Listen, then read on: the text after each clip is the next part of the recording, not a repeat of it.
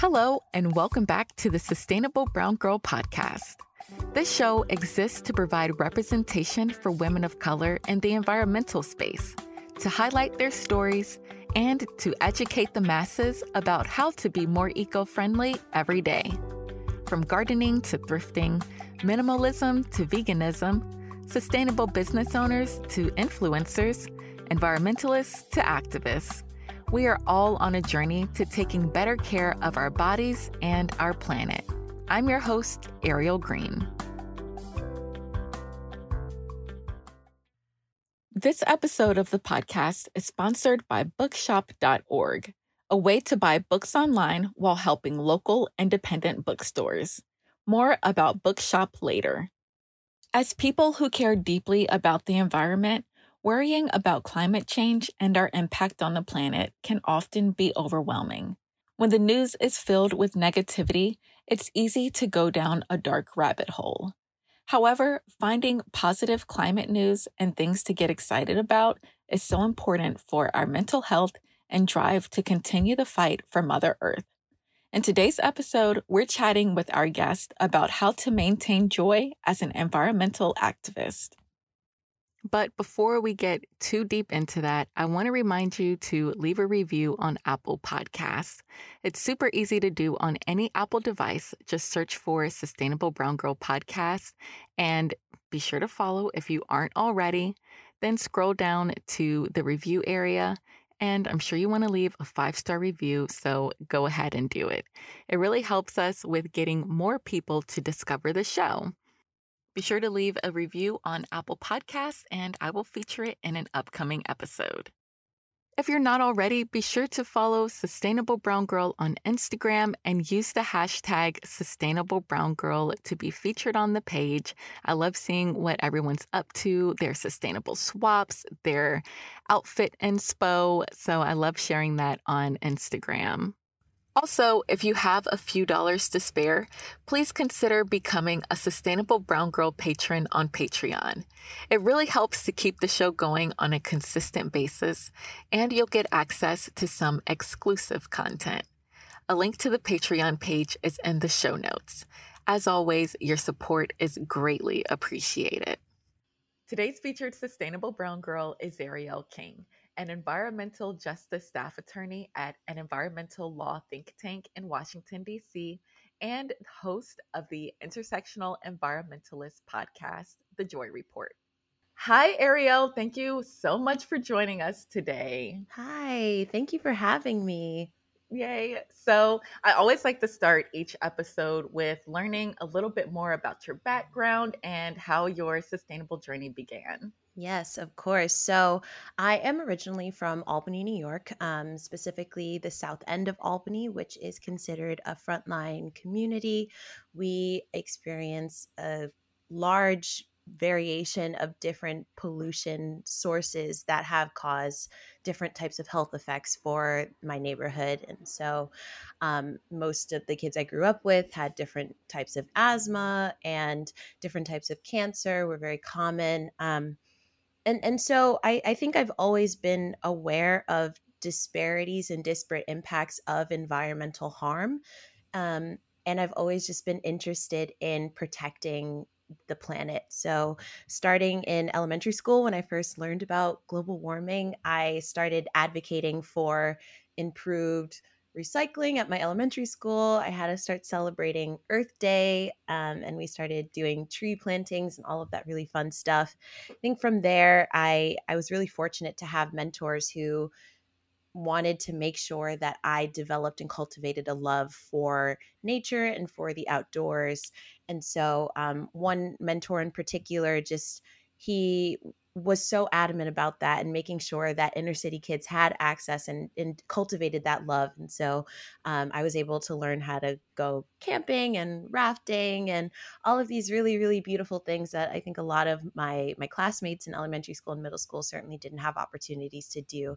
And and so with that love came a sense of obligation to continue advocating for this planet. And so I ended up doing environmental studies, environmental sustainability studies in undergrad, with a concentration in political ecology, where I really got to dive deep into understanding how culture and history impact environmental governance and our relationships to nature and then i was like let's let's do it let's dive in. Um, and i did my senior thesis on the flint michigan water crisis which is where i learned about the history of environmental racism in the united states and really looked at the ways that communities to come come together in the midst of political neglect and um, yeah ended up going to a master's program in environmental law and policy and uh, recently finished a JD focused on environmental law and environmental justice and civil rights law. So that's that's kind of been my journey up until this point. Um, so, right now, I am working as the environmental justice staff attorney at the Environmental Law Institute, which is a think tank in Washington, D.C., focusing on environmental law research and policy work. And I am also the host of Intersectional Environmentalist new podcast called The Joy Report, all about climate optimism and environmental justice and kind of all things social, environmental, and climate justice. Yes, I love it. Oh my gosh, girl, all of the things. yeah, all the things. oh my gosh, I can just imagine little Ariel like out there doing her rafting and like just learning to care about the planet. Yes. So when when you learned about global warming in mm-hmm. elementary school, did you like immediately connect like the asthma going on in your community with global warming or was it something that you know as you started to learn more and more about climate change and like racial injustice and all of that that you started to make those connections yeah it was more so the latter i think when yeah. a lot of us first learned and encountered the idea of climate change or global warming so much of the narrative was about the polar bears right like it was right. it was all focused on the natural environment and doing what we can to protect biodiversity, which obviously is so important, but is just a part of the equation. And so it really wasn't until I got to college and started understanding um, about the racial injustice in a, a, meaningful and like historic way, and really understanding those intersections that I recognized that there there was a connection between the two there. Yeah, definitely. And I love that you were able to have access to outdoor activities because you're so right. Like growing up in an inner city, you just don't have access to that. And by being disconnected from the earth, like you just don't have that type of relationship where you realize how important it is to take care of the planet. Yeah, exactly. And and it's not for a lack of desire right it's just right. a, a, lack of access mm-hmm. um, and and there's there's so much to be said about that and and i'm really just so inspired by all of the work of activists and advocates who are making the outdoors more inclusive and are doing whatever is possible to get people of color outdoors and trying to reconnect us to nature um, because we do have this inherent connection that that has been kind of taken away from us and so it's been really beautiful to see this emergence of of a i guess a reckoning and reconnection to nature yeah. that has been happening. Yeah absolutely. So tell us more about how you got involved with intersectional environmentalists yeah um it's such a silly story because it it kind they the organization reached out to me like we we really are interested in working with you. We're, we're thinking of launching this podcast. Like would you be interested in hosting? It's like well obviously. And especially because the podcast is all about joy. I think there there's so much information out there that is focused on the doom and gloom associated with the climate crisis. Um, and and I think a lot of us, especially in our generation and people younger than us, are are so burnt out by the idea of climate change, mm-hmm. and recognizing that just to me meant that we we needed to do something to help reinvigorate people and recognize that everyone has a role to play in this fight to protect our planet and and it doesn't have to look the same and you don't have to have like a fancy degree to be able to get involved in this movement and so and there's just so much joy to be found in the work that people are doing and the and the solutions that are coming out of the brilliant minds of people who may have historically been excluded from involvement in the environmental movement in the first place um, and so I, I just got so excited and inspired to be able to share the stories uh, and like share the solutions that people are coming up with. And so it was just an absolute yes. Um, and so at this point, we're halfway through the first season. It's been really exciting to dive into these topics and make sure that every episode ends with calls to action and just kind of other things you need to know about the world of positive climate news so that we can continue to be inspired and continue to learn more. Yes, I love it so much. You were so right that it's easy to get caught up with just seeing all the negative news about, you know, climate change and politicians not doing what they're supposed to be doing and it's like, you know, you can easily like go down a spiral. So, how do you stay positive? Um I think the Joy Report has been really helpful in me staying optimistic. I think being mm-hmm. able to research positive news that's happening in our world when so much scary stuff is happening has just been really grounding and really gratifying for me. Um, and and also of course just remembering my why like spending time outside in nature has just continued to bring me joy it's like this is this is what we're fighting for and i feel like mm-hmm. um a lot of us especially during covid have just been so stuck in our homes and we haven't had the the true and full opportunity to experience and remember why we're doing this work. And so any opportunity I get to go on a hike or even just spend some time like you know getting you know sun rays on my face, I'm I'm just grateful and that really just brings me a lot of joy and a lot of peace. Yeah, definitely. I like to garden and yeah. that's just been like, you know, so refreshing, you know, it's a great way to get some vitamin D mm-hmm. and you mm-hmm. know all that and so it's definitely it's so important to get out there and, you know, spend some time in Mother Nature. Absolutely. yeah.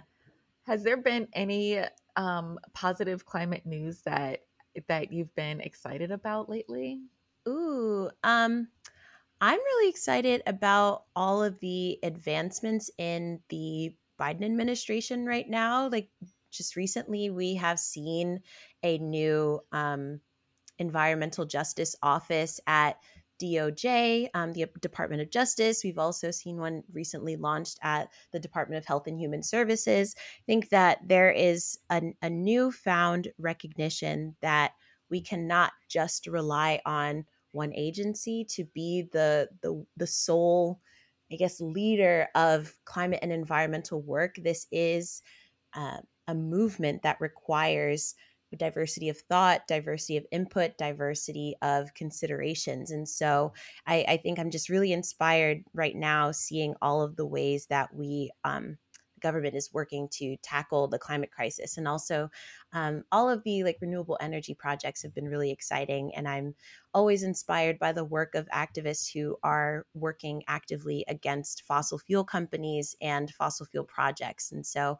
we're seeing lots of wins on that front these days and that's um, very exciting so yes, yes those are some of the things these days yeah, absolutely. I love that. So tell us more about your role as an environmental justice staff attorney like what all does that entail? What do you do every day? Yeah so um, at my role well first my organization is non-litigation and non-advocacy focused so we primarily we are a think tank. We think we do research and we create model policies we create model ordinances so that um, municipalities can be more informed in their decision making. So some of the work that i'm doing right now is through a program called ej and the law. It's in power, partnership with howard university school of law. So a group of students have worked with me to develop a series of updates, uh, monthly updates on environmental justice laws and regulations and cases that we are seeing at the state and federal level. It's kind of the first time that there has been a consolidated survey of all that's happening in the world of EJ law. And it's also the first time that there's been enough EJ law to report on um, like this. So it's just been a very exciting time. Um, and so some of the other other projects that we have at um, the Environmental Law Institute related to EJ are our pro bono clearinghouse, where there are like clinics and organizations that do litigation, if they're not able to take on a case related to environmental justice, they pass that case along to us. And we have attorneys opt in to the clearinghouse so that they can find cases and then provide free legal services to communities and individuals who are experiencing adverse environmental harm in one way or another. So um, that recently launched. And we're really excited about continuing to you know build that out and provide that resource to as many people as possible. Yeah wow that's so important because you know just seeing how so many communities of color are being targeted kind of with yeah. environmental racism yeah. you know there definitely needs to be more support in that arena. Mm-hmm. absolutely. Yeah. Yeah. So what are your like what's your goal as an activist or as a you know attorney? Like what do you what do you want to do in the environmental field? Yeah um oof, what a question. There's so so many things. I don't know. Um, yeah. um i i really want to be a part of the the next stage of environmental governance. I think that we are at this really critical moment where there's a recognition that the way the status quo has been insufficient in protecting people and it has actually harmed people um, because the ways that our environmental laws were created the way they were written the way they were designed was not only in a very homogenous way it was done predominantly by white cis male male people um, but it also you know didn't prioritize and center health um, in in the ways that that it needs to. And so I'm I'm excited to one make sure that more people are informed and more people get involved in this movement. That's something I'm really passionate about, and I want to continue making environmental education and information accessible to all people. Um, and I and I yeah I want to help be a part of this this shift that we're seeing um, to make environmental enforcement and environmental protection more equitable and to work to right the wrong the historic wrongs that we have seen um, in in that field and in that sector. Yeah i love that. Are there any specific laws that you think should be passed like first and foremost that would be most beneficial? Hmm. um there's there's a lot of work that needs to get done. Um, I I would say I'm I'm very inspired and excited by states who are taking on environmental justice like with full force. So one of the greatest examples of that is the New Jersey environmental justice law that was passed recently. So that law really focuses on the fact that if there is a a permit and, and a permit application goes in for a new facility or an expansion of a facility or just renewing that permit um, it this law requires and allows the the government to stop and like say no to that petition if there is a recognition that there will be adverse harm to um, communities who are already disproportionately impacted by environmental hazards. And so this is actually like the first time that something like that has occurred which you know saying it out loud it's like well why not? Like why is this the first time? Because it seems so simple. Um, mm-hmm. so much of environmental justice work just feels when you say it out loud is so simple like all people deserve the right to a clean and healthy environment. People deserve to like drink clean water. People deserve to have clean soil that isn't contaminated with pollutants around their homes so that they mm-hmm. can you know start a garden if they wanted to. Like these are very simple things um, but it takes a lot of work to get there because of the way that environmental racism has contributed to the disproportionate impacts of pollutants and of just environmental hazards as a whole in the United States and internationally. Yeah, definitely. Definitely. Special thanks to bookshop.org for sponsoring this episode. Bookshop is an online bookstore with a mission to help local independent bookstores thrive in the age of e commerce. Rather than buying books from large retailers with questionable ethics, by shopping with bookshop.org, you can choose an independent bookstore in your neighborhood to receive the profits. Certified as a B Corp, bookshop.org puts their mission and the public good above financial interests, giving over 80% of their profit margin to independent bookstores. They're also a climate neutral company committed to operating sustainably. We've curated a list of books written by fellow sustainable brown girls some who've been guests on the podcast. One book that I recommend checking out is The Intersectional Environmentalist by Leah Thomas, which examines the link between environmentalism, racism, and privilege while promoting the truth that we cannot save the planet without uplifting often unheard voices. To order The Intersectional Environmentalist from bookshop.org or to see other books on our curated list, Visit bookshop.org slash shop slash sustainable brown girl or click the link in the show notes. Bookshop is offering a 10% discount for our listeners. Use code SBG10 by Friday, August 19th for 10% off. Thanks again, Bookshop, for sponsoring this episode. So, you mentioned earlier that you were excited about some of the um, initiatives Biden is doing.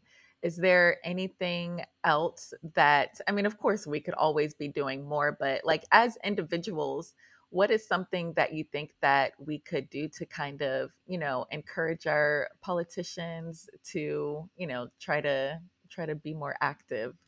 Yeah um i I think there there are definitely lots of ways that people can can get involved in in this movement and work to hold local leaders accountable one, I think, is starting at the local level and recognizing that the most impactful and probably the more expedient type of change can happen at the local level mm-hmm. and really working within your local governments to make sure that there are ordinances protecting you know pollutants and just making sure that people are receiving the same level of protection that that is necessary um, and I, I think so much of environmental policymaking, environmental lawmaking could be improved just by listening.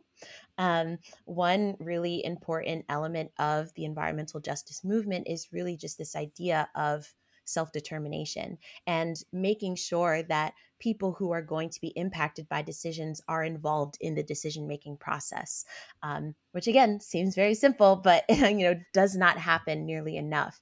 And mm-hmm. we you know we've learned time and time again that when you make decisions on someone else's behalf without consulting them it leads to decisions that are contrary to the needs of those who are being impacted. Yeah. And so that has happened in the environmental field forever. And so um, i think making sure that people are getting engaged in local organizing to make sure that their local governments are are doing what needs to be done i think is a really important step also, there are tons and tons of different organizations that put together petitions for, you know, federal government to do more. So there are tons of things that people can look up online. I think doing your own research is really important in this work and also just making sure that we are continuing to talk about these issues and making them uh, i guess a part of our national consensus and understanding i think we need to shift towards making solutions a part of this national consensus and understanding. We think we're almost past a point now that like people don't know what the issues are right? And i think that if you mm-hmm. don't know what the issues are it means that you're like actively ignoring them or you're like actively opposing them because you are benefiting somehow from the status quo right? Benefiting from the way that things are right now. Um, and so the, i think that the more that people are talking about what needs to change and what solutions look like, the the more accountable our, our local leaders and our you know all of our uh, officials and decision makers can be. Yeah. Yeah, yeah, yeah. That's a very long-winded I mean, answer. I'm sorry. No, no, that was great. that was great. It is really important to be informed and know, you know, what all of the issues are, both yeah. both locally and federally. Absolutely. Because if you don't know, like, you can't do anything about it. Exactly. And you know, I think we're in an more informed time where we have access to so much more information, and right. you know, we have accounts like intersectional environmentalist who's like yes. you know keeping us updated with all the information. So it's like you know we have no reason not to know what's going on and to you know find ways to get involved how you know however we can. Absolutely. Yes. Yes. Yes. So now i kind of want to talk more about art like, okay, yeah, yeah, let's I, do it. yeah, let's do it. Let's you know get a little bit lighter. Yeah. so tell us, like, what is what is art to you, and like how how can art have a role in environmental activism? Oh man, um, such a beautiful question. Art to me is a form of expression and communication. I think it's it's a way that I think is a lot more accessible than words a lot of times. It's more universal than words a lot of times. And and art has always been a part of movement building.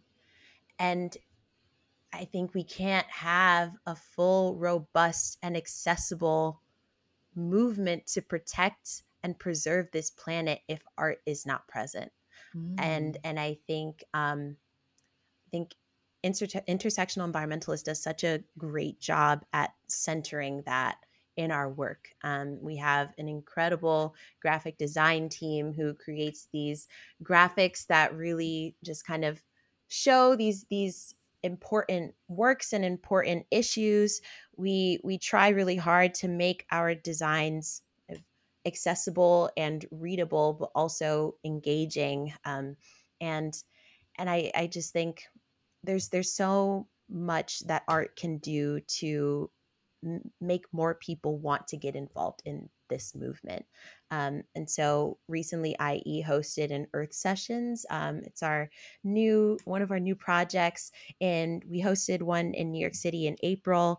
And it was an opportunity for people to come together and share and be joyful. There were musicians, there were panelists who were talking about important issues, there were um, organizations that people could learn more about and get involved with. And you know, we we intend to do more of these all over. Um, but I think that that one in person event really kind of exemplified what we are trying to create. We're trying to create a movement that is joyful, that um, integrates play and pleasure and but it's also really deep deeply thoughtful and intentional and inclusive. And yeah, I, I, think that art is really the only way that we can achieve those things. Yes, I love that so much. I love how incorporating art is is a great way, like you said, to bring joy because just like by doing art, it's like a form of expression and release yeah. and you know it can really just make things better absolutely do you do any type of art yourself? Oh, um, well, I sing a bit. Um, mm. I and I, I used to sing a lot more, and yeah. and I think it's something that I'm like interested in getting into again. Um, but that's that's kind of my main medium. Um, I mm-hmm. I like painting. I wouldn't say I'm good at painting. um, yeah, I, I yeah I I I think I'm more an art admirer than yes. than an artist. Um, yes, yes, same. same. Sometimes I feel like um, doing social media can be a form of art because you know what? Really, yes. Okay. Yeah. Yeah. yeah. I mean, you uh, you host the IE TikTok, so you know do. how do you how do you come up with things for that? Oh man. Um it varies. It really varies. Uh, I I think I I try really hard to make sure that I am remembering kind of why IE exists. Right? We work really hard to amplify the voices of people who have been excluded or overlooked and underamplified in the environmental movement. So, the work that I am trying to do on our TikTok page is not only share information about what's going on in the world of IE, but also introduce people to underamplified voices in them in this movement. And so, um, for the month of February, for example, did a series on like Black environmentalists who have and climate leaders who have changed the environmental and climate discourse. Did the same thing for Women's History Month and really focused on BIPOC women from all over the world who have contributed to the environmental movement. Um, and and that work was so well received on social media i it was so beautiful to see how many people were like i i had no idea this person existed and right. and wanting to learn more and wanting to figure out like are there more people like this? And of course there are and why didn't i hear about this person when i was doing my environmental studies coursework? And and the answer is environmental racism and and just the ways that the environmental movement have emerged and lifted up certain voices and literally excluded others. And and so i think that's that's kind of why i i'm excited to be on uh, a growing app like tiktok is just like the potential for reach and the potential to engage with audiences who one may have never experienced ie um, because we are primarily on instagram but also to just make sure that people are receiving meaningful information and figuring out like calls to action that make sure that like people are engaged and you know staying connected to this movement and continuing to learn more and and evolve.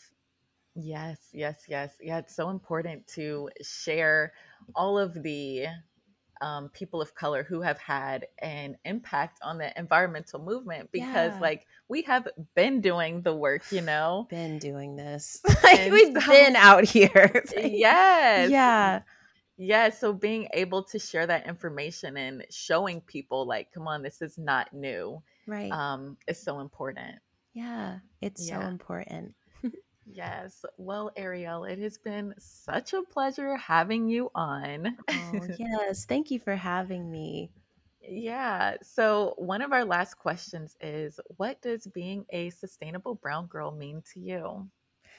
Yay. Um, being a sustainable brown girl to me means doing what I can to limit my individual impact, recognizing that that's you know a, a metric that you know matters but doesn't matter but also making sure that i can advocate for people who look like me and make sure that people are engaged in the sustainable work themselves i think you know individual actions are not what make change it's individuals contributing to collective action and so you know if if i'm leading by example and i'm showing people what i'm doing i hope that others will be inspired to to do the same and potentially go further and continue this movement um yeah and and i think that being a sustainable brown girl for me also just means being an example for the younger generation. I i think i really would have benefited from seeing more women who look like me in the environmental field when I first started